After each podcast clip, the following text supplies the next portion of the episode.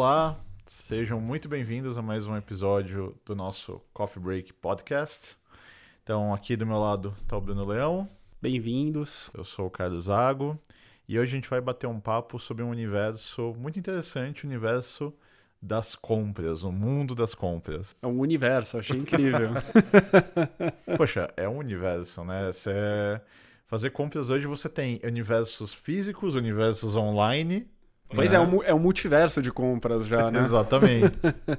E nossa, agora a gente não consegue nunca escapar de ter uma pandemia, né? Mas. Ah, enquanto ela não acabar, vai É. girar em torno. E, e muita coisa mudou nesse universo por causa da pandemia. Exatamente, era o, que eu, era o que eu ia falar. Eu realmente passei a comprar muito. Acho que todo mundo, né?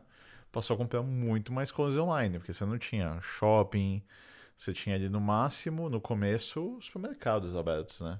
Exatamente. E esse mundo de compras online, ele, ele se expandiu pra caramba nesse período. Eu, né? eu, e eu lembro que isso é muito engraçado. Você lembra no começo da pandemia que todo mundo correu pro supermercado, fez quilos de carrinhos cheios de papel, Papel higiênico, higiênico. e etc. Todo mundo achou que ia ficar recluso num nível, nossa, eu preciso fazer um, um como é que é aquele negócio de guerra lá, Um um, bunker. um bunker, encher ele de comida, porque provavelmente é, porque provavelmente eu vou ficar dois anos sem poder pôr o pé pra fora de casa, né? Passou, tipo, sei lá, duas semanas, a galera já tava frequentando de novo o supermercado normalmente, né? Óbvio que com todas as medidas de segurança. Sim. Mas eu lembro que isso é um pouco desse comportamento. Com medidas de segurança, eu, eu vou fazer um parênteses aqui, tá? Medidas de segurança, aqueles termômetros não foram feitos para serem usados no pulso. Pois é, Eles são feitos para serem usados na testa. Pronto, exatamente. Fiz, fiz meu desabafo. Não, é perfeito. perfeito. Aliás, a, a minha esposa, sempre que ela vai no. que a gente entra no supermercado, ela fala: não, pode pôr aqui. Porque aqui não mede nada. Mas o segurança tá com aquela cara de tipo, tá, eu sei, mas.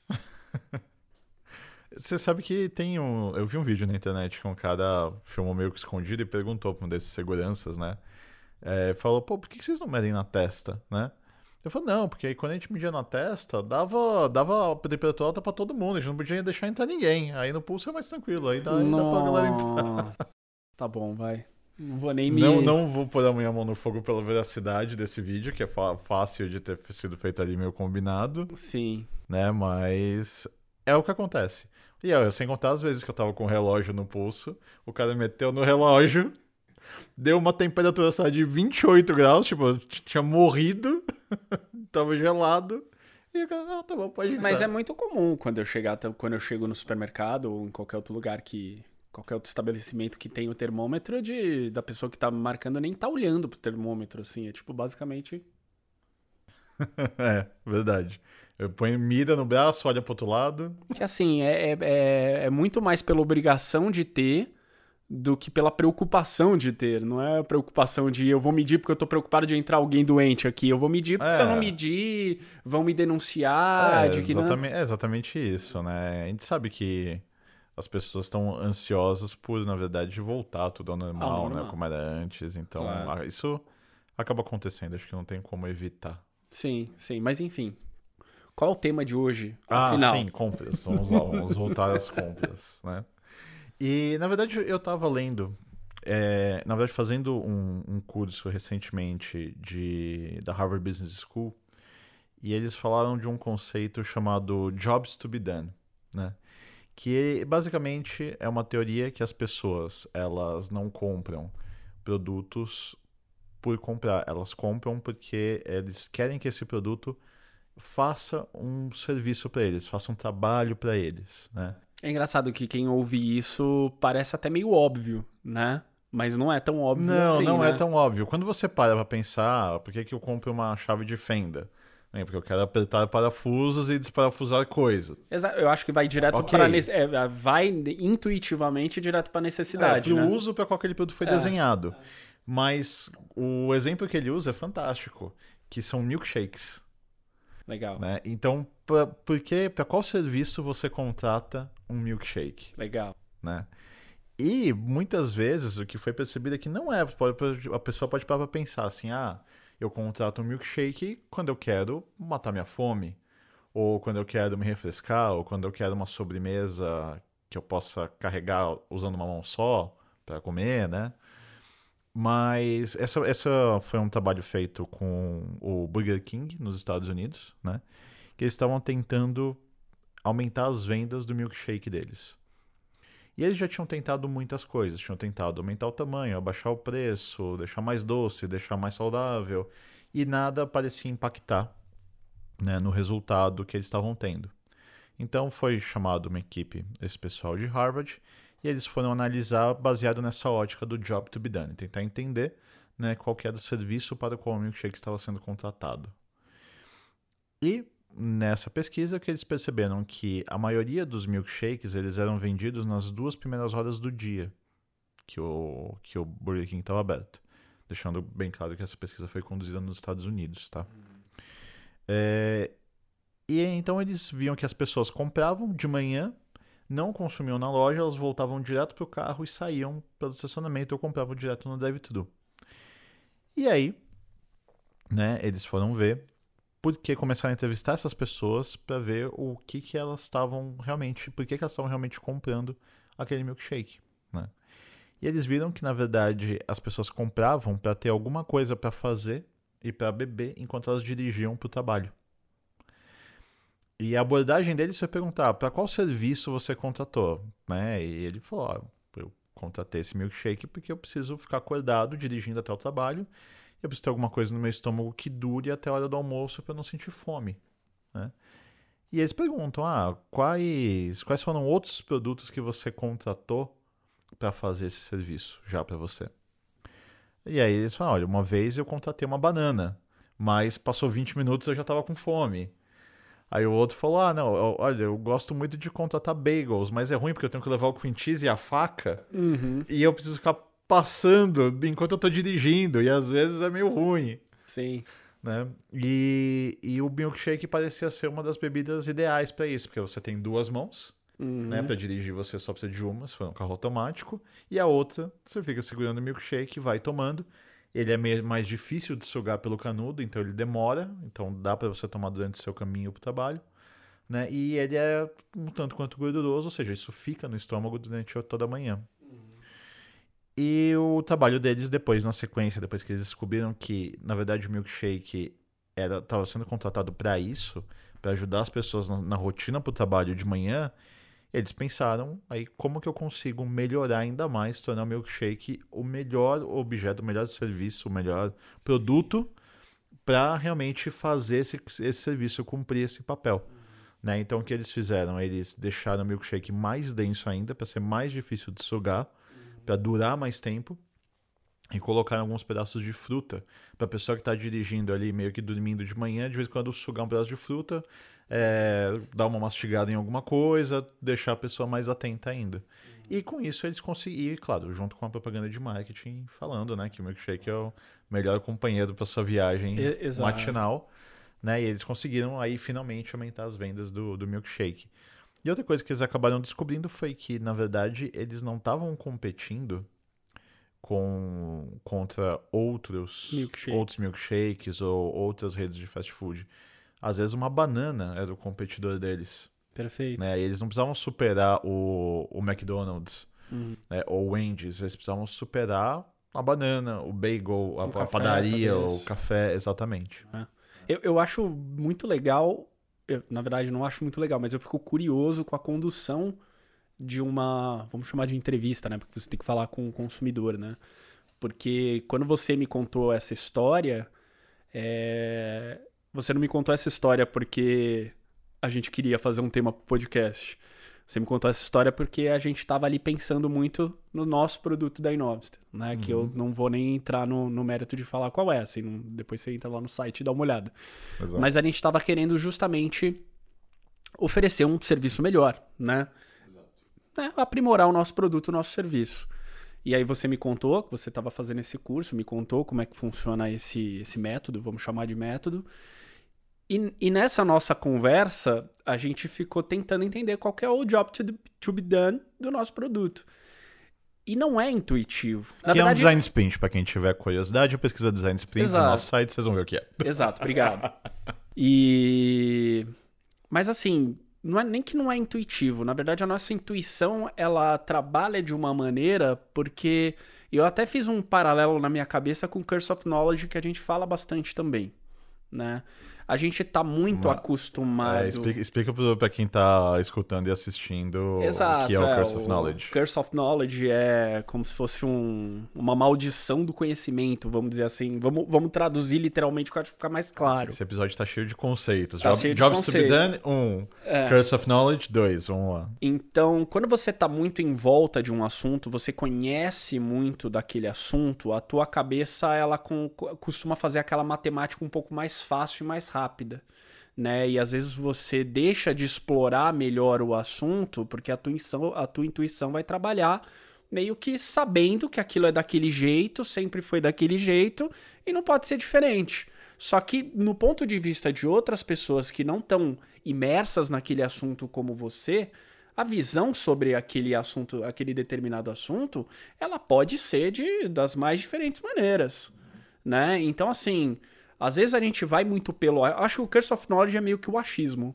É, é, é mais ou menos isso. Tem um exercício muito legal para quem tá escutando, para entender perfeitamente o que é o Curse of Knowledge, que é você batucar uma música, né? Por exemplo, vamos, vamos supor, parabéns para você. Se eu fizer aqui.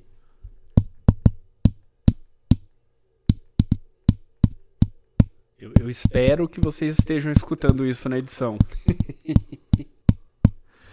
Eu dei uma batucadinha aqui no meu microfone do parabéns para você. Peço desculpa se ficar muito irritante. Mas se uma vez que você sabe que é o parabéns para você, o batuque fica óbvio que é o parabéns para você nessa data querida. Agora pega uma pessoa que não tá, não tá sabendo que você vai batucar o parabéns para você. Fala, ó, oh, escuta isso daqui e só batuca o parabéns para você. Você sabe que você está batucando parabéns para você, então você é óbvio, é claro, não tem erro. Mas a pessoa que está escutando só vai escutar toque, toque, toque, toque, toque, toque, toque, toque, toque. Exato. Ou seja, você. Esse representa o Curse of Knowledge, que é, é você essa, essa explicação. tem o conhecimento é, detalhado sobre aquilo que você está apresentando, aquilo que você está falando, né? E muitas vezes quem está ouvindo não necessariamente tem todos os fatos na cabeça e para eles ele tá ouvindo um monte de blá blá blá e você e para você está explicando a teoria do multiverso, né? Perfeito. Não, e é exatamente essa explicação, essa é, eu acho que é o melhor exemplo. E e quando a gente começou a falar sobre o job to be done, é, querendo ou não, para mim, é, como você tinha acabado de me, de, de me explicar como que funcionava, é, eu fiquei tentando imaginar aquilo para o nosso produto, né? Como é que a gente poderia usar isso. Só que nas primeiras conversas que a gente começou a ter, já começaram a vir um pouco as coisas óbvias de como funciona o nosso produto. Então a gente vai muito pelo funcionamento, às vezes, porque a gente sabe que o design sprint, no nosso caso, ele funciona de uma determinada maneira. O design sprint em si, ele não vai mudar, assim como talvez o milkshake né? Uhum. Na, na sua essência, eu não tô falando nem características, eu tô falando na sua essência, ele não mudaria. Ele continua sendo um milkshake. É, você pode falar, porque a pessoa quer uma bebida doce. É uma sobremesa, é, ela quer algo doce, ela quer algo gostoso, do mesmo modo cremoso. Que um, isso, do mesmo modo que um design sprint, no frigir dos ovos é um serviço de consultoria, né? Então você cai naquela armadilha de pensar, não, me contratam quando querem resolver um problema, me contratam quando só que quando a gente olha de fato para a realidade da coisa, né? A gente sabe que muitas vezes consultorias são contratadas não apenas, tudo bem, a maioria vai resolver um problema, vai analisar um fato, né? Vai mensurar ali um resultado. Mas às vezes, a gente já viu serviços de consultoria sendo contratados porque precisa queimar budget no final do ano. Uhum. Né? Uhum. Ou então porque a pessoa que está contratando aquela consultoria vai ter um benefício uhum. né, na, na empresa de estar tá trazendo, às vezes, uma nova metodologia, né? E estar tá ali sendo a pessoa que, que levou algo novo, que, que quebrou paradigmas, né? E aí, às vezes, o benefício, é você está sendo contratado para gerar um benefício ali para uma determinada área, ou gerar uma visibilidade para uma determinada área, né? E a- às vezes acaba caindo pro. O que você faz de fato acaba caindo, Uhum. né? Por um pro esquema secundário, né? É, e tem uma Eu armadilha vejo de... muito isso com palestras. E às vezes, esses exemplos que eu citei foram com palestras. Que não necessariamente a, a empresa estava interessada em implementar o, o tema de, da, da palestra que foi contratada, né? Mas sim a pessoa que ia ser responsável por falar, olha, eu trouxe essa, essa Uhum. nova filosofia, essa nova metodologia, vamos dar o kickstart aqui com isso. Não, eu, eu acho que a grande armadilha, inclusive, que eu vejo bastante, assim, só, só finalizando para eu também encaixar o ponto que eu tava querendo chegar, mas isso que você tá falando é muito legal, porque, assim, às vezes a empresa contrata uma consultoria, eu vou até nem falar só consultoria, mas vou por consultoria, mas agência de publicidade, por exemplo, né? Ou agência de marketing. Dentro da sua empresa, você tem lá uma, um departamento de marketing, uma equipe de marketing, que tem pessoas ali que entendem de todas as ferramentas de marketing, entendem de estratégia de marketing, sabe implementar, sabe fazer o plano, tudo. Só que mesmo assim se contrata uma agência. Então, assim, você não está contratando um terceiro porque o terceiro. E, e os terceiros que pecam nisso, e a gente já pecou nisso, em achar que porque você é o terceiro em determinado assunto, que você é o expert e que você é o único que sabe fazer aquilo. Exato. E o cara ele não tá te contratando porque você é o único que sabe fazer aquilo. E- esse é o ponto. É porque ele tem coisas mais importantes pra fazer e ele precisa de Perfeito. outra pessoa que faça aquele serviço. Perfeito, é, é falta de tempo, é agenda, é, é volume de trabalho. Assim, eu tô te contratando não é porque eu não sei fazer, é porque eu não tenho tempo de fazer. Só que os terceiros, quando estão planejando, quando estão desenhando as suas estratégias, há um costume intuitivo, por tudo isso que a gente acabou de falar, até por Curse of Knowledge, de achar que o cliente não sabe fazer o que você faz. E isso gera um clima insuportável, que eu também já trabalhei em, em locais assim que atendiam um, determinados clientes, né? E, a e as pessoas praticamente viravam um- uma central de fofoca de falar mal do cliente. Totalmente. Eu já vi muita empresa fazendo isso. A gente fala, não, pô, porque ele me contratou, o que, que ele acha que ele sabe disso, não sei o que. Ele sabe. E, o- e o contrário também, né? E o contrário também, né? É, de falar, é, bom, os dois lados acabam se atacando mutuamente da mesma maneira, né? Tanto você que contrata o terceiro e percebe, às vezes, por até por ego, falar, pô, esse cara não sabe de nada, eu contratei ele pra fazer pra mim, e eu, e eu sei mais do que ele, né? Como se isso fosse um problema, né? Mas na verdade você não contratou ele porque ele deveria saber mais que você. Você contratou provavelmente porque você não teve tempo de fazer ou porque você não queria fazer, porque óbvio Você que tem dentro da coisas. você tem outras prioridades, como Aham. do outro lado também o terceiro que chega e fala, olha, ele me contratou porque eu sei muito mais que ele. Então ele não pode me criticar. É, e, aí, e aí começa a ficar um ping-pong de tipo, eu mando, a pessoa muda. Aí faz de novo, a pessoa muda. E ninguém senta pra conversar e fala, vamos entender qual é a visão, vamos construir isso aqui juntos. Exato. É, bastava, dentro da nossa filosofia de trabalho, bastava uma hora, meia horinha ali, meia dúzia de post-its na mesa, vamos entender qual que é a visão onde a gente tem que chegar juntos Construir aqui. juntos. E aí pronto, aí a coisa anda, des- desengrena. Não, né? deveria ser um pouco mais de que bom que nós dois temos essa, essa expertise, né? Exato. Que bom, é ótimo. Nós somos a melhor equipe para juntos fazer isso, É né? um- uma questão de, de respeito mútuo, é um exercício de respeito mútuo, né? E também de escutar, né? Não só falar. Não, e é legal que agora você citou o escutar, porque era o primeiro ponto que eu falei da condução, da entrevista com o cliente, que, que eu comecei a falar, nossa, quando a gente começou a conversar de como melhorar o nosso produto, e quando você chegou ao ponto que você explicou do, do Burger King, que você comentou, pô, eu já, eu já contratei uma banana, eu já contratei um, um- uma fru outra fruta, outro bagel. doce, um bagel. E eu fiquei pensando, nossa, assim, a gente já viu conduções de entrevista de design thinking, por exemplo, né? Que você tem que realmente se aprofundar em pontos que não são intuitivos, né? Porque senão vira uma pesquisa convencional. E isso cada vez mais está se provando, a não ser por dados, mas está se provando não ser tão eficiente, por isso que o design thinking cresceu tanto. Mas é assim, na linha do jobs to be done, cara, deve ser é assim, é, é desafiador também você fazer uma condução como essa, porque eu percebi a nossa dificuldade também de pensar, justamente pelo curse of knowledge. Porque mesmo que você pegue uma pessoa que não está envolvida em negócios ou em design, é, a própria pessoa vai também um pouquinho por, um, por uma intuição que não é necessariamente a verdadeira. No sentido de por que, que você comprou essa xícara específica? Né? Uhum. Então é, é comum as pessoas irem para o ponto de necessidade. Por exemplo, uma chuteira. Né? Eu já tive essa conversa num, num, num bar, curiosamente, com alguém, quando eu estudava marketing. É onde acontecem as melhores conversas de negócios. Com certeza, né? E quando eu estudei marketing, ah, vários professores meu pontuaram que as pessoas têm uma mania, talvez por curse of knowledge e também por, por ter caído no dito popular, de achar que o marketing cria necessidade. É, então isso mostra como as pessoas estão acostumadas a só é, fazer o paralelo entre a funcionalidade de um produto ou de um serviço com a sua necessidade. Porque tudo bem, ele está comprando por necessidade. Talvez eu compre essa xícara justamente porque eu preciso dela para tomar um café. Mas não necessariamente é, é o motivo pelo qual me fez comprá-la. E não necessariamente é o motivo que fez comprar essa É, não, xícara é, específica. eu tô falando dessa, entendeu? Porque tudo bem, eu preciso tomar café, então qualquer xícara bastaria. O seu job to be done é um, é um recipiente para o café não cair, não derramar. Se o meu job to be done na- no momento da compra de fato for esse. E é esse é o X da questão.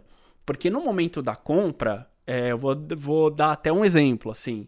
É, vamos pegar um, um MacBook bonito, MacBook Pro, que seja o Pro, vamos pegar até o, o mais top, o Pro, o MacBook Pro, para uma pessoa que trabalha só com e-mails, né? Ou que, que usa é, documento de Word, PowerPoint, É etc. a famosa bazuca para matar uma formiga. O que não tem problema, sim. Você pode comprar a bazuca para matar a formiga, né?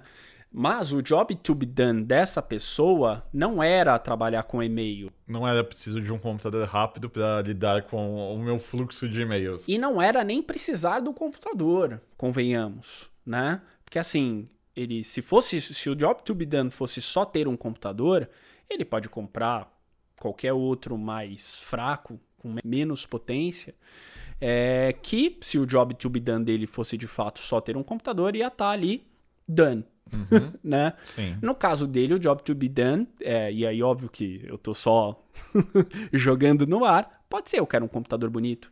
Eu quero um computador que as pessoas olhem pra mim e falem, meu Deus, que incrível que ele é. Eu ele quero- tem um eu- MacBook. Eu quero um computador que, quando sente na mesa de trabalho ou na mesa da reunião, ele transmita uma mensagem. Transmite uma mensagem de que, que esse eu cara é sou, é, eu sou esse- conectado com tecnologia, eu sou mais descolado do que quem usa um PC, aquele. eu tenho bom gosto. Exato. Então, é. é- é- e, e para você extrair isso, e óbvio que para algumas coisas como o MacBook, ou talvez com um relógio de, de, de uma das melhores marcas, a Tag Heuer, e por aí vai, é um pouco mais fácil da gente chegar nesse aspecto.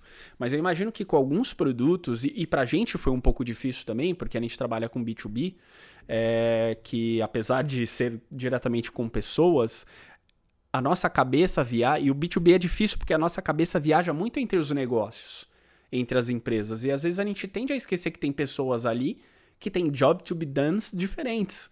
Sim. Né? E o job to be done não necessariamente é o desafio que ele está tendo dentro da empresa. Sim, sim. É, é, é algo mais sutil. Você tem que dar uma escavada ali para realmente entender qual é o job to be done que aquela pessoa quer, né? Isso, é, isso é interessante, que isso cai muito naquela palestra super famosa do Simon Sinek. Né? Quem não sabe, procura no, no YouTube, no Google, Golden Circle, né? TED Talk, que você vai achar essa palestra. Que basicamente que o Simon Sinek ele fala, né? Desculpa quem já viu esse vídeo 30 mil vezes. Você vai ouvir essa explicação novamente. Exato. Mas é que as pessoas não compram o que você faz, mas sim por que você faz. Né? Então, e isso influencia a forma como a marca se comunica.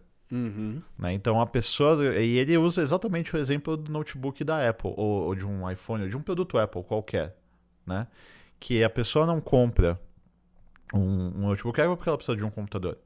Né? Ela compra porque ela quer realmente ali aquele, aquele status, aquele benefício, muitas vezes social, que o computador traz. Uhum. E a Apple sabe disso e ela se comunica dessa maneira.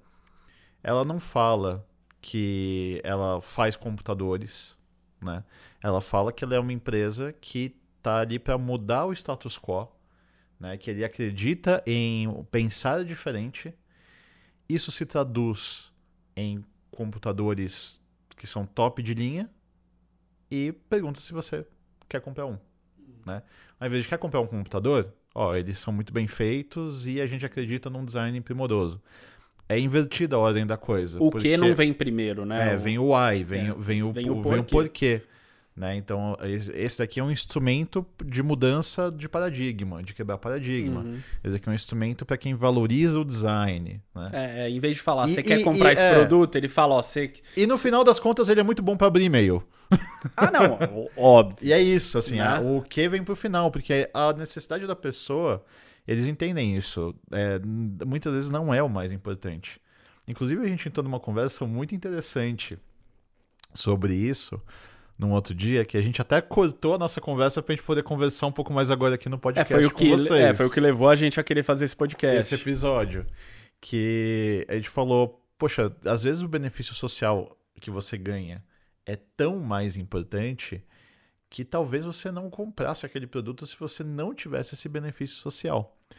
E o exemplo que a gente falou foi, por exemplo, uma você vai comprar, né, uma um salto de paraquedas, né, uma baita experiência pessoal, quem já passou fala que é algo transformador. Só que imagina, você vai vender, você está vendendo, né, o, esse serviço de da pessoa pular de paraquedas. Só que você tem lá um contrato que a pessoa não pode fotografar e não pode contar pra ninguém que ela pulou de paraquedas. E aí? É, Esse cara continua vendendo? Compra ou não compra, né? É, pensem aí vocês em, em casa. né? Essa- reflitam. É.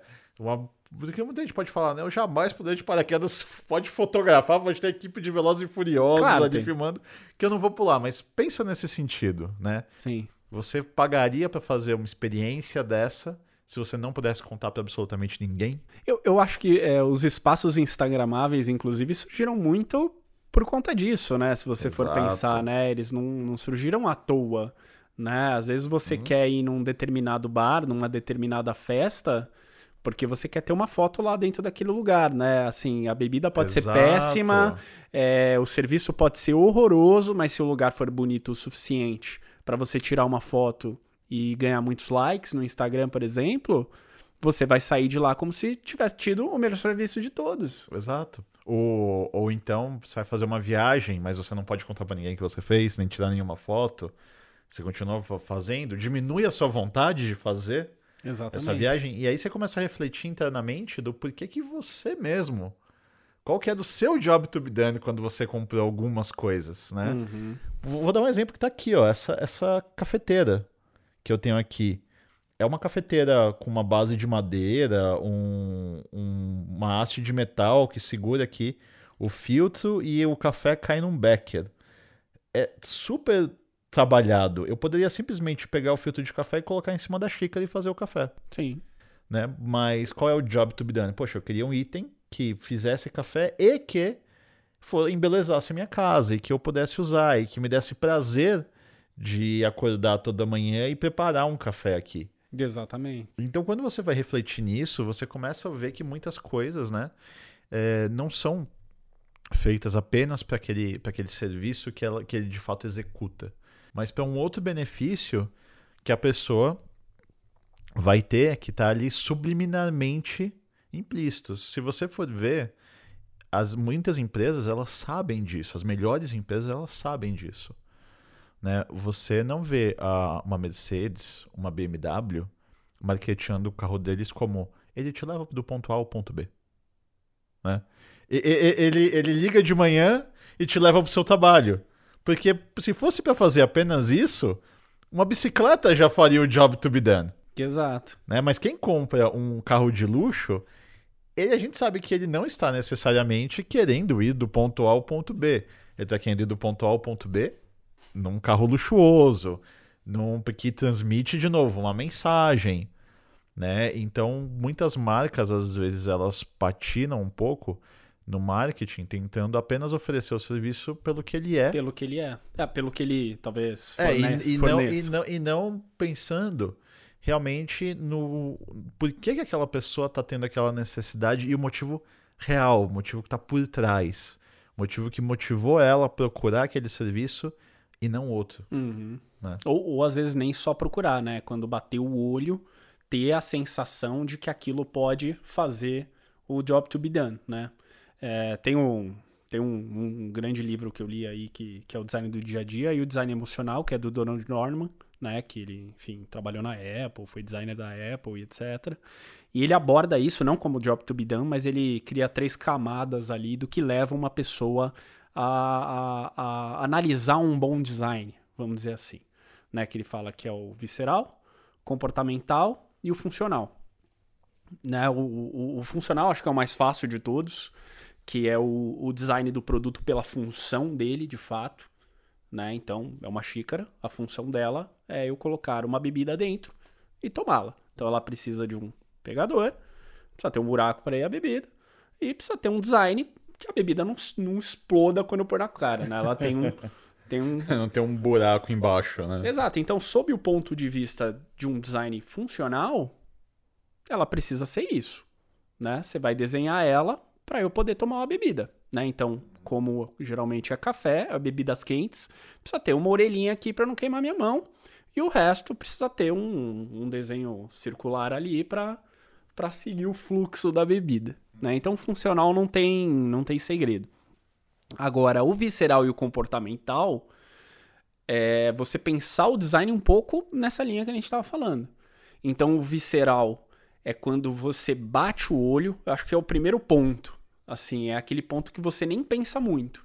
É um pouco que o computador da Apple, é o design da Apple, é o, é o relógio Tag Heuer, é, o, é a Ferrari. Você olha para aquilo, você não para para pensar se funciona, você não para para pensar que nem você pensou, ah, antes de eu comprar essa cafeteira, eu vou dar uma olhada na casa para ver se ela combina com os meus itens. Você nem pensa, você acha aquilo tão incrível, tão incrível, que vem de, de dentro do seu ser, por isso que é visceral, você fala, eu quero isso. Não importa quanto custa, não importa se funciona, não importa o que vão pensar de mim, eu quero esse negócio. E isso acontece muito. O comportamental, por outro lado, e não tão por outro lado, mas pode caminhar junto, é quando você de fato, na sua cabeça, faz conexões com o seu estilo de vida e comportamento. Né? Poxa, isso vai ser, que nem você pensou do seu computador, você comentou comigo, poxa, isso vai ser bom, porque quando eu chegar na reunião, vai estar tá um pouquinho mais dentro ali do meu estilo de vida. A pessoa vai olhar para mim e vai ver que eu tenho um computador bom, de que aquilo faz com que eu seja um profissional que trabalha melhor. Você faz essas conexões, mas é uma coisa que você de fato pensa. Sim.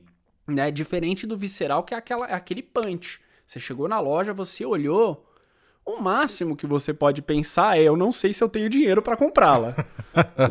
né? Aí é Acho outro que todo ponto. Mundo tem uma lista mental daquelas coisas que adoraria ter, mas. Meu, né? é, eu acho que é muito do o scrollar ali no Instagram, no site, que você olha uma coisa, né? Aquele anúncio, e você fala: Meu, eu não sei o que é, eu não sei nem o que é. Eu não sei para que serve. Nunca me apresentaram, mas ele é lindo e eu quero. Acho que eu tive. O último impulso que eu tive assim com o Instagram é um produto que você tem. Opa!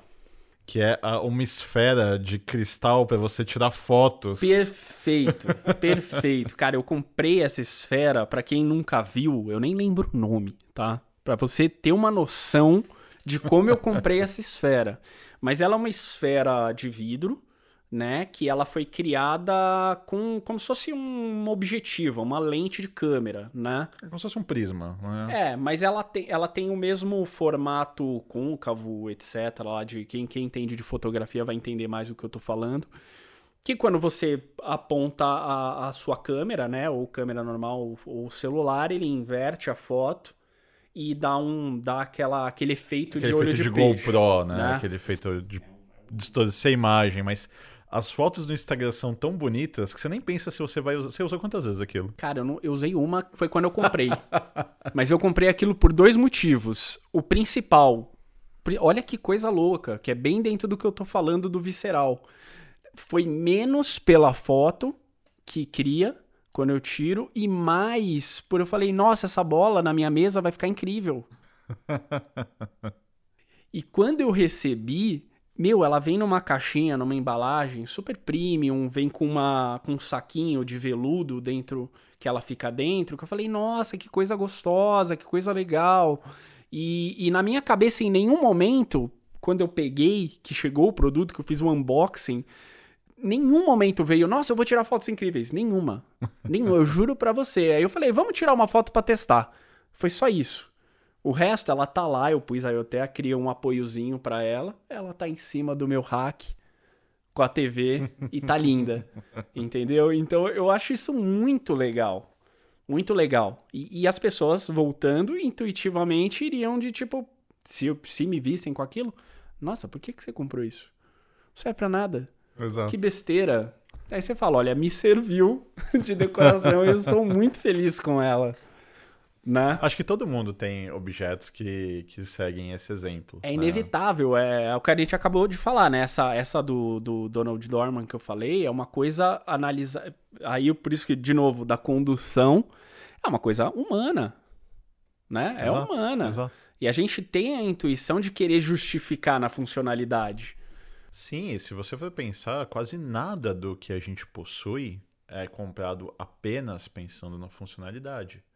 Poxa, aqui eu não tô com ele, é que eu não tenho aqui, mas em casa eu tenho um abridor de, de garrafa que é todo de madeira, trabalhado assim, é uma coisa, puxa, um abridor de garrafa, você pode comprar um de 50 centavos e fazer uhum.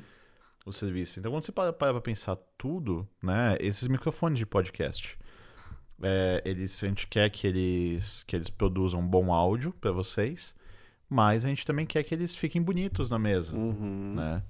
Então tudo tem um, a sua função real, né, do mundo real, ou realmente aquilo que, o, que aquele produto ou serviço executa, mas tem uma, uma parte subliminar. E quando você está indo fazer um marketing da coisa, o seu discurso de vendas, muitas vezes você tem que ir, sim, para o subliminar, entender muito bem qual que é o benefício subliminar que aquele produto está oferecendo. Né? Porque é isso que faz as pessoas comprarem. As pessoas compram por quê? Elas não compram o que você faz. É, um, é uma questão emocional, né? Completamente emocional. Né? Por isso o visceral, né? Eu acho que uhum. o visceral ele é o mais emocional do que o comportamental, né? O comportamental às vezes você faz por, por vícios, você faz por, por manias, por ser seu estilo de vida de fato, né? Então você quer continuar dentro daquele estilo de vida, né? Mas você tem um emocional, você tem a questão de momento. Né? Naquele momento, eu estava com uma sensação que eu queria comprar algo a, como aquilo. A, ponto de ter produtos ou serviços que nem mesmo têm uma funcionalidade clara. Não. Por exemplo, uma tatuagem. Perfeito. O que, que uma tatuagem faz? Ela não faz nada, ela está lá parada não, na sua pele. Ela não tem uma função propriamente dita. Ela tem o benefício que você sente por ter aquilo, né? Por, por uma mensagem que você quer transmitir, uma forma como você quer colocar, que quer que as outras pessoas te enxerguem. É 100% subliminar que é uma coisa ainda mais consumida e comprada, que, que é a mesma coisa, maquiagem, ou qualquer coisa estética, né? Sim. né? Tirando aquelas que de fato fazem bem pra pele e tal, mas eu tô falando aquelas que são de. Acho que maquiagem é o, é melhor, né? Exemplo. Que é como a tatuagem, mas assim, é muito mais comprada do que uma tatuagem, né? A tatuagem, ah, apesar de estar tá aumentando. A maquiagem sai. A, ma a maquiagem sai mais sai, fácil. Exatamente. Que é outro job to be done. Entendeu? Exato, eu preciso de alguma coisa que, que me transforme por um determinado período do dia, mas que eu consiga mudar. Não dormir com aquilo daquele jeito. Exato, ou amanhã fazer diferente. Embora exista também a maquiagem definitiva. Tem, mas né? é, mas aí, enfim. É, acho que a, a, indústria estética também tem vários bom, bons exemplos disso. Né? E qualquer mas, coisa, assim, cara, eu tô, coisa eu, que você vai pra pensar. Eu tô até puxando pra gente até mastigar um pouco isso, que é uma coisa que eu mesmo passei muito né? Por exemplo, os, os últimos smartphones, né? Vamos pegar os smartphones que lançaram nos últimos dois, três anos. Tiveram polêmicas e a internet ela é muito engraçada justamente por causa disso, né? É, de, por exemplo, ah, o, os últimos três iPhones, a grande diferença, né? Que todo mundo brinca, os memes, é que aumentaram a quantidade de câmera, por exemplo. Sim. Né? E falaram, pra quê? Smartphone é feito para você falar com as pessoas, para você usar a internet. Mas a Apple com certeza percebeu que o aumento de câmeras, ou a, o aumento da qualidade das fotos, principalmente, uhum. não puxando pela funcionalidade, um job to be done era tirar fotos mais bonitas. Fotos mais incríveis, ou, obviamente, poder mostrar que o iPhone tem 10 câmeras é uma coisa incrível, é, um benefício social. A, é, e a, é, e a pessoa fala, olha, você pode segurar um telefone na sua orelha que tem só duas câmeras. Exatamente. Mas agora eu tô tirando um que tem três. Perfeito, perfeitamente. Então é... E eu era um cara que falava muito isso. Pô, essas marcas ficam enganando a gente, vai lá, bota três câmeras só a mais e cobra o dobro do preço. Quando, na verdade, para muita gente, para o cliente de fato do, do, do, iPhone, é um, é um benefício, é um job to be done, que para ele faz a grande diferença. A imagem que, o, que um produto Apple passa é tão importante que até quando o, a indústria do cinema quer colocar algum personagem é, usando um iPhone, não sei se você sabia disso, é, a Apple proíbe que seja um vilão. Ah. É só os mocinhos, só os, os bons moços podem usar um iPhone nos filmes. Se for um vilão, eles proíbem mostrar a marca tudo mais. Sim, caramba. Pra realmente associar até uma associação forte com a imagem. Sim. Né? Mas eu acho que a gente estabeleceu uma reflexão bem interessante aí pra vocês. Agora, em casa, fiquem pensando aí o qual é realmente o job to be done, né, o serviço para cada produto. Pro qual vocês realmente contrataram as coisas que vocês têm em casa. É, parem pra pensar, vocês vão se surpreender às vezes. Com... É, e eu acho que se você que tem empresa ou trabalha dentro de uma empresa, dentro de uma equipe que desenvolve produto ou serviço, ou até campanha de marketing, sair um pouco talvez do intuitivo, do intuitivo, do quadrado ou da funcionalidade de fato daquilo que você trabalha ou da uhum. necessidade que você acha, né? Esquecer um pouco necessidade e um pouco para job to be done. Eu acho que essa foi a grande reflexão para mim é, disso. É, e entender realmente subliminarmente, né, o que que a é. pessoa que compra de você, o seu cliente tá esperando. O que, que ele tá querendo. E por que, que ele tá de fato comprando aquilo. Exato, né? exato. É uma reflexão mais profunda, é um pequeno deep dive aí que você faz para conhecer melhor seu produto e seu mercado. Então, a gente vai deixar vocês refletindo. Esse foi mais um episódio do Coffee Break Podcast. E até a próxima. Até a próxima, gente.